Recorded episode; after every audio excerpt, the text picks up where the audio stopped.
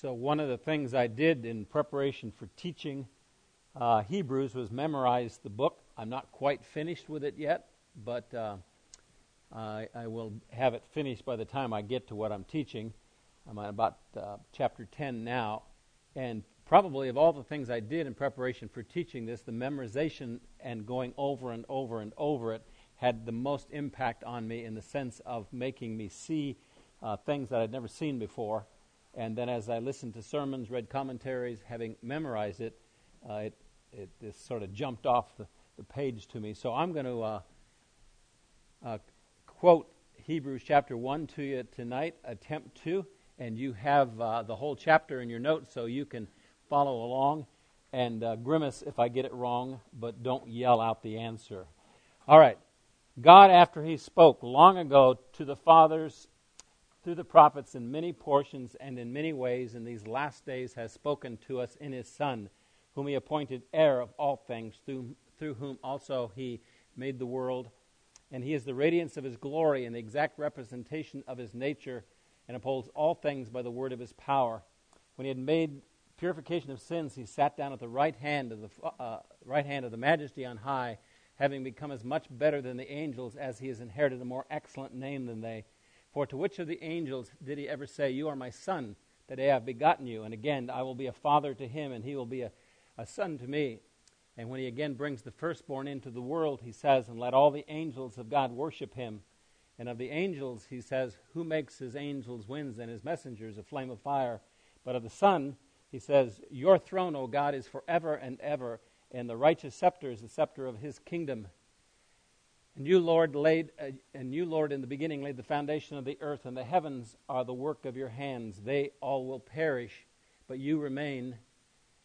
They will become old like a garment, and like a mantle you will roll them up. Like a garment they will be changed, but you remain, and your and your years do not come to an end. But to which of the angels did he ever say, 'I will make your enemies a footstool for your feet'? I will make your enemies a footstool for your feet. Uh, blah, blah, blah, let's see. I will make your enemies a footstool for your feet. Are they not all ministering spirits sent out to render service for the sake of those who will inherit salvation?" A little rough on the end, but thank you. So the first line, God spoke. God spoke. God, after he spoke long ago to the fathers, in the prophets, in many portions and in many ways, God communicates to his people. Now, as we get to the second chapter, we'll see that most of the time, uh, the agent of communication was an angel. God communicated through angels to uh, the uh, prophets of old. If you read the story about Noah having a conversation with God, where he's getting instructions to build an ark and what dimensions to build it and how many animals to take and all the details of that. We probably get a fraction of that in the story of Noah and the ark. That was probably an angel that God was communicating to him through. And so you see the many portions in many ways. Moses, God spoke to him in the burning bush. And often it says Moses was in the tabernacle and had communication with God. Joshua had communication through an angel. And so the whole Old Testament, the word of God given to the fathers.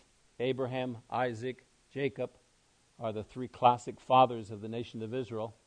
And so we have the Old Testament written by the early prophets as a result of God speaking to them. God spoke in many portions and in many ways. He communicates to us. And uh, today, people will sometimes ask me, "So why do you believe the Bible? What other source do you have if you believe God speaks and communicates that has any level of authority uh, for us?"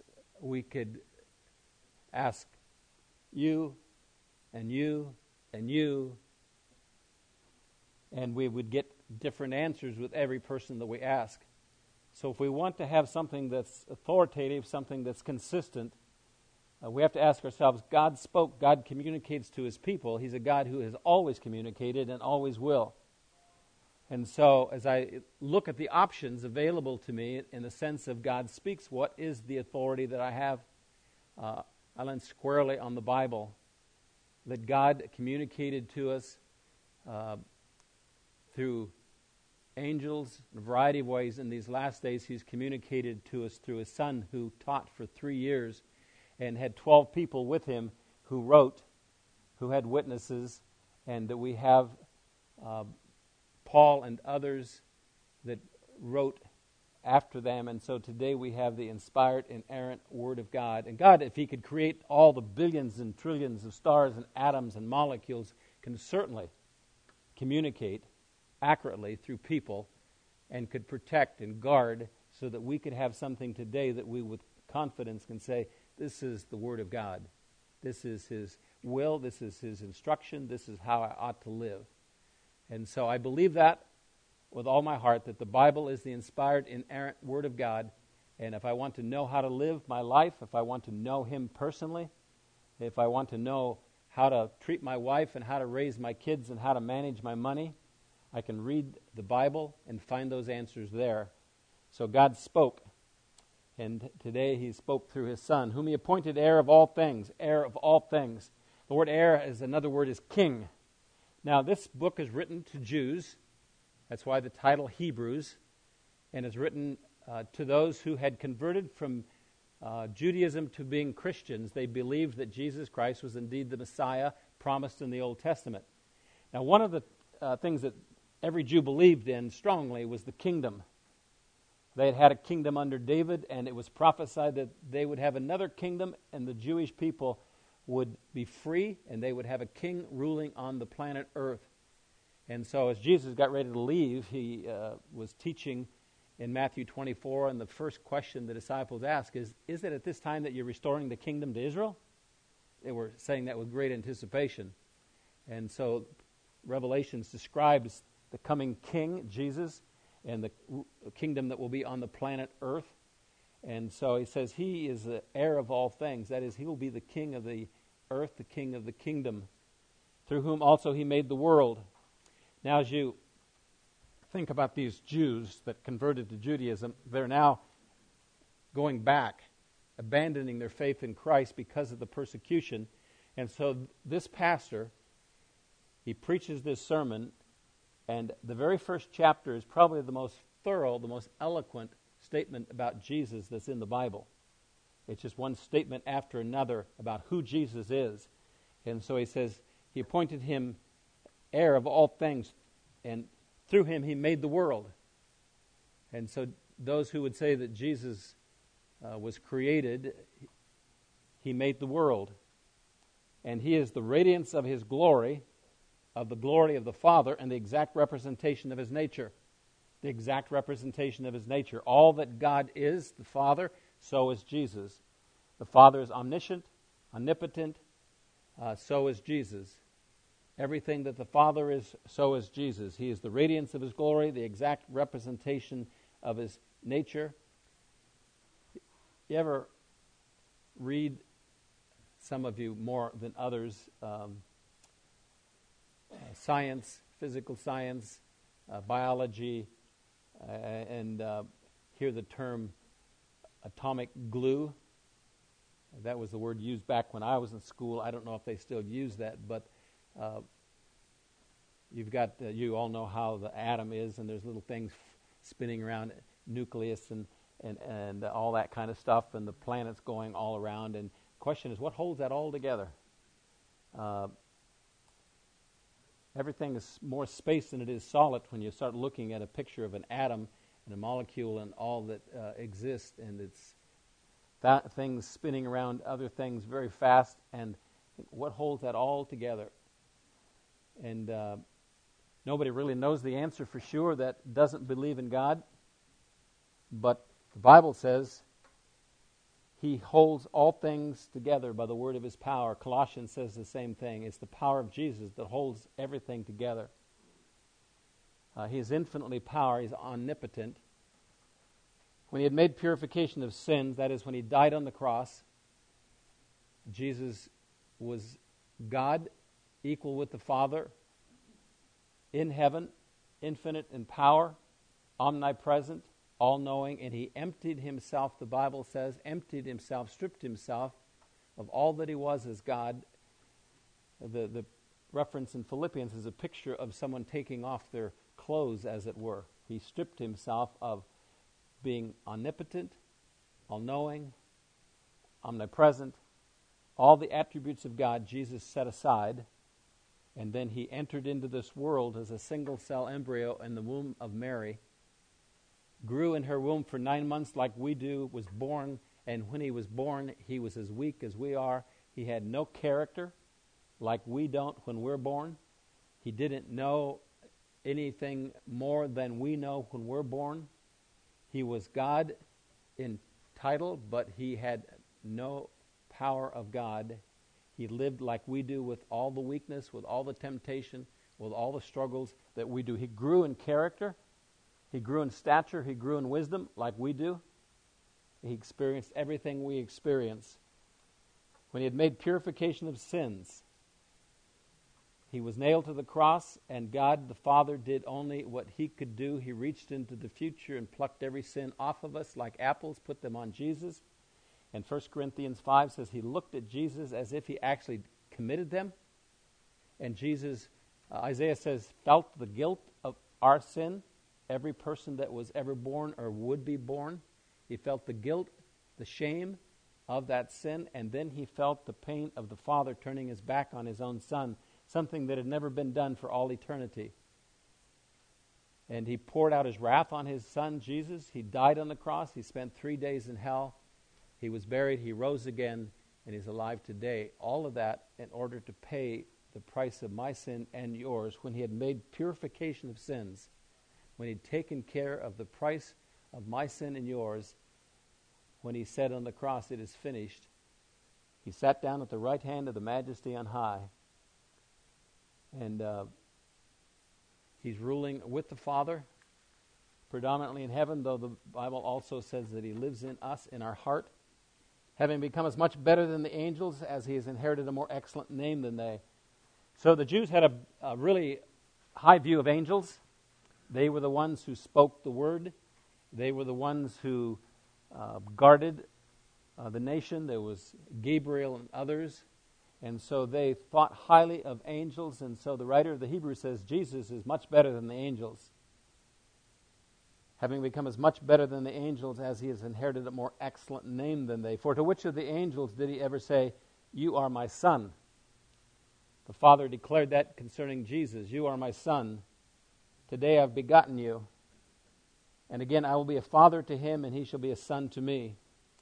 So the term begotten, if you remember a, a couple of months ago, I preached a sermon in uh, on Sunday in the nine and eleven uh, o'clock service about that phrase, begotten. There are groups, cults, that would point to that and say that means that Jesus was created. At some point in time, he was created by the Father, and that's what it means to be begotten. So, if we were to have a discussion, and I were uh, to ask you, let's suppose a, a person who believes that Jesus is not eternal, was created by the Father, and uses the word begotten, what would your answer be? If he asked you, what does that mean if it doesn't mean created? And uh, the word begotten is the phrase that's used when Jesus became flesh at the point of conception with Mary. Uh, I have a big, long study on that topic. If you want to go back and uh, to the website and download that sermon, you can. And uh, I'm going to preach it again on Sunday morning, but not in this uh, service because we won't have one next week. And so I'm going to do that on Sunday and then skip it for this one. So we'll talk about it just a minute. To be begotten means Jesus left heaven. Uh, Mary was conceived by the power of the Holy Spirit. At that moment, Jesus, the man uh, in flesh, was begotten, and uh, the only begotten of the Father. Now, when he emptied himself of all that he was as God, he obviously changed form. He moved from being um, in appearance as God to looking like Jim or somebody similar, maybe more hair. Uh, we don't know for sure. So after Jesus was crucified on the cross and buried and rose again, the disciples uh, hung out with him for forty days. Jesus cooked breakfast for them, and then he ascended to heaven. John in the, uh, in the book of Revelation has a vision where he sees Jesus. So the question is, did Jesus go back to exactly who and what he was before uh, he left heaven, before he emptied himself of all that he was as man? And uh, the answer is no. When he made that descent into manhood, to flesh, he res- he was restored as God with all the attributes of God, but he m- remained um, like us. Paul says that when we see him, we will know him because we will be like him. That's not talking about our character. That's talking about our appearance. We will be like him physically, and he will be like us. So the question is, why did Jesus make that sacrifice of emptying himself of all that he was as God, changing what he looked like in form, uh, and remaining in that form? Why would he do such a thing? And the reason is obvious, I think, is because he wants to fellowship with us. He wants to know us. He wants to relate to us. And so for all eternity, we will see Jesus. We will talk to Jesus. We will fellowship with Jesus with a level of intimacy that will vary from person to person depending on how we've lived our life here. But he is the only begotten. He became flesh. Uh, he lived like us. He died, rose from the dead, ascended back to the right hand of the Father, but he maintained a appearance that we will relate to, see, talk with for all of eternity.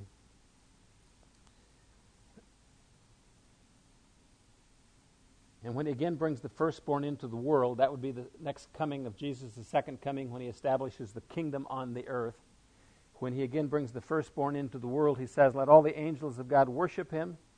And of the angels, he said, who makes his angels wind, his ministers a flame of fire? But of the Son, he says, your throne, O God. So there's a number of groups that will make this statement. No place in the Bible does is Jesus ever said to be God. And that's an easy statement to disprove, but this is one of them. Your throne, O God. This is the Father speaking to the Son. He calls Jesus God. Your throne, O God, is forever and ever, and the righteous scepter is the scepter of his kingdom. And again, declaring he will rule on the planet Earth during the millennial Uh, reign on the earth, and he is God. You have loved righteousness, hated lawlessness. Therefore, God, your God, has anointed you with the oil of gladness above your companions. So this is an Old Testament prophecy. The writer of the Hebrews quotes the Old Testament continually, more than any other New Testament writer. Um, so if we would make application of that passage uh, to me, to you, you have loved righteousness, hated lawlessness. That was Jesus. So that ought to be me. I have to love righteousness, hate lawlessness. Hate lawlessness not in you, but in me. And it isn't that I don't hate lawlessness in the world, but it's not a statement that would uh, justify being a judge, but it is a statement that um, I hunger and thirst for righteousness in myself. I grieve over my own sin. Paul said, "Oh, wretched man that I am," in regards to his own sin. So I pursue righteousness. I hunger and thirst for righteousness. I want to be as holy as God is. And when I sin, I grieve over that. I feel guilt over that. I feel remorse over that. And sometimes people f- sort of feel badly about that, but that's the best sign that you are indeed in the family of God. If the Spirit of God lives in you, the first responsibility of the Holy Spirit when he was sent by the Father in John sixteen is to convict us concerning sin. And when you ask the question, what is exactly is the Holy Spirit's role in my life? The quick answer is to give me power.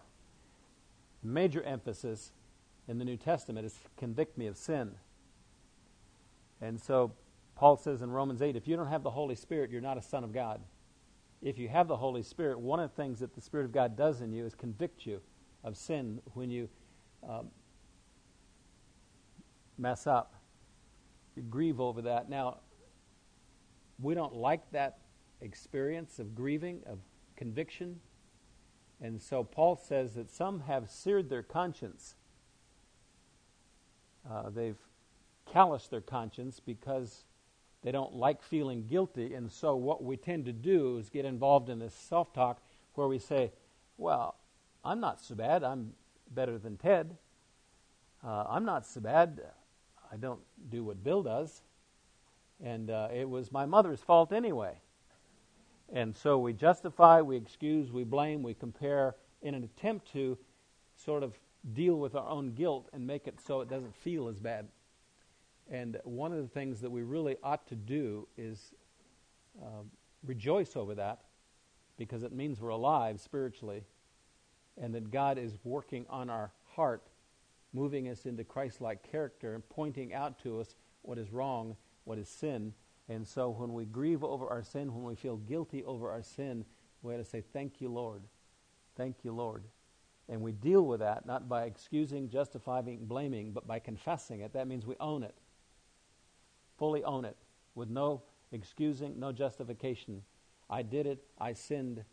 And uh, the Bible says when we confess our sin, when we own it with no excusing, then He forgives and He cleanses, He empowers, and He changes us.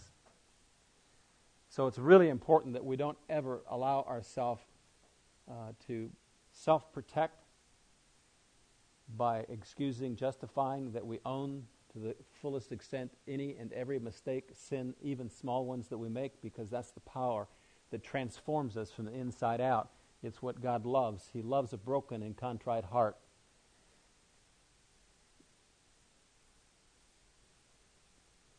You hated lawlessness.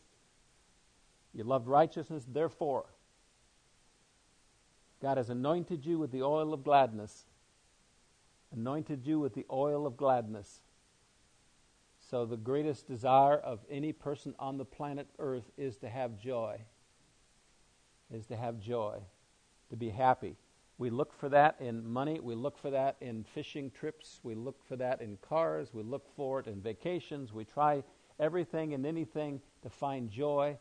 And uh, a clear statement of Scripture is repeated over and over again. God gives joy. God gives joy. Not the world, not experience, not things. God gives joy. He takes joy away. He gives joy to those who please Him. To those who please Him. And in fact, we sense His pleasure uh, when we live righteously, when we pursue righteousness, when we grieve, grieve over sin. We sense His pleasure in us. And we're anointed with the oil of gladness above our companions. So if you want to be better than someone, be better in the sense of you're happier. Not because of anything you do other than the fact that you uh, grieve over your sin. You hate lawlessness in your own life. You pursue and desire to be more than you are. You, Lord, in the beginning laid the foundation of the earth. The beginning. What's that word mean? Beginning. So everything but the Father, the Son, and the Holy Spirit are created. Every angel is created. The devil is created. Every atom, every molecule is created. So every created being means that at some point in the past, there was a time when nothing existed except the Father, the Son, and the Holy Spirit. So when the first atom was created, I don't know what was first, whether it was an angel, whether it was a um, helium molecule, whatever it was that was first, what was that? The beginning. That was the beginning, when the first thing that was created was created. At that point was the beginning. In the beginning, Jesus was there. He was there. He laid the foundation of the earth. The heavens are the work of, his, of your hands. I was reading uh, the other day about... Uh, The Hubble picture, photograph? What do they call that? Space telescope. Pardon? The Hubble Space Telescope. is when they turned, left it on in one spot for a long time and got all kinds of uh, new uh, stars and galaxies. And, and I was reading about this Hubble uh, photograph and uh, the number of stars and the distances between them, and it's absolutely uh, mind-boggling. Uh, the size, uh, the number, uh, the extent of the creativity. And the heavens are the work of the hands of Jesus. He created it all. The Father spoke and Jesus created it. They will perish. All those galaxies, all those stars will perish, but you remain. They all will become old. Like a garment, like a mantle, you will roll them up. Like a garment, they will be changed, but you are the same. And again, this pastor who's preaching and teaching um, is communicating to people who are thinking about abandoning their faith in Jesus and going back to Judaism. And so he says, uh, Jesus was in the beginning. He created the heavens. He created the earth. They all hold together by the word of his power. You are the same, your years will not come to an end. And then he says this, but to which of the angels has he ever said, sit at my right hand until I make your enemies a footstool for your feet? And so Jesus will rise above all the enemies of God, and they will be under his feet. And then one of the coolest verses in the Bible, are they, speaking of angels, not all ministering spirits sent out to render service for the sake of those who will inherit salvation? So I'm going to heaven. I'm going to inherit salvation. I'm going to live with Jesus forever. So I have angels assigned to me, ministering spirits. That means they take care of me. They protect me. Uh, they herd fish up next to my boat. Um, so it would be interesting if we could see, you know, if you remember the Old Testament story about Elisha and the king of, of uh, the northern kingdom was trying to catch him because it kept tipping off the king of Judah when he was coming. And so they surrounded the city. Uh, and uh, Gehazi, his servant, was with him, and he got up and he sees all these chariots around the city, and he gets pretty shook up about it. And he says, Elisha, we're in big trouble. And Elisha says, don't sweat it. And so he prays and says, God, open his eyes so he can see. And And then he saw all these angels everywhere, all around them. And they made the army blind, and Elisha takes and leads them into the city of Jerusalem. Um, and I've, I read that story, and I think, Lord, it wouldn't be that hard for you to let me see angels just for five seconds? It would be kind of fun. But so far, he's not letting me do that. But if we did, let's suppose right now, Um, I bet I have more angels than Tom. How many do we have? I don't know. How big are they? I don't know. But they are assigned to us. And uh, they are ministering spirits. They protect us. And uh, one of the things that it says, Jesus said about children, he says, their angels get to cut in line. They get to cut in line when it comes to going to the Father for assignments. They have immediate access. And so your angel, when they go up to heaven to get an assignment, they got to stand in line. Remember Jacob when he had the dream of the angels ascending and descending from heaven? That's, they're going up to get an assignment, uh, figuring out what to do with you, and then they're coming back and carrying it out. And so if you only have one, I uh, hope he's a fast angel, because you're going to be there with nobody helping you out for a bit. But uh, Jesus makes that clear statement. Children, they're angels. They have immediate access to the Father. And uh, I, when I prayed for my kids as they were growing up, as Patty and I did, I often prayed, Lord, would you commission a few more angels, and would you give them extra strength so that they can protect and guard our children from demons and from danger and from temptation, so that they uh, grow up to be champions for you. Daniel prayed, and angels w- responded to his prayers. So I figured I can pray, and angels will respond to mine. So we have angels around us taking care of us. Uh, We have joy based on how hungry we are for righteousness, how hard we pursue it, how much we hate lawlessness in our own life, how much we grieve over sin. And uh, Jesus is our Savior. He is our King. Uh, he is our Redeemer. And uh, the writer of the book of Hebrews saying, is saying, follow him. Follow him. He has earned it. He's deserved it. He paid a price we can't comprehend for our redemption. He now protects us, leads us. And so he is our Lord, our King, our Master. He purchased us with his blood. We don't belong to ourselves. We belong to him. And a lesson that Hebrews repeats over and over is saying, Jesus, you are Lord of my life. You are King, you are Master. I will follow you. I will obey you. I will do whatever you ask, no matter how difficult or how hard it is. Uh, that's a good thing to say every single day. And I look forward to seeing you, because when I do, I will recognize you because you're like me. You became like me so that I can live with you, so that I can be like you, fellowship with you intimately forever and ever. Let's pray. Father, thank you. We love you very much.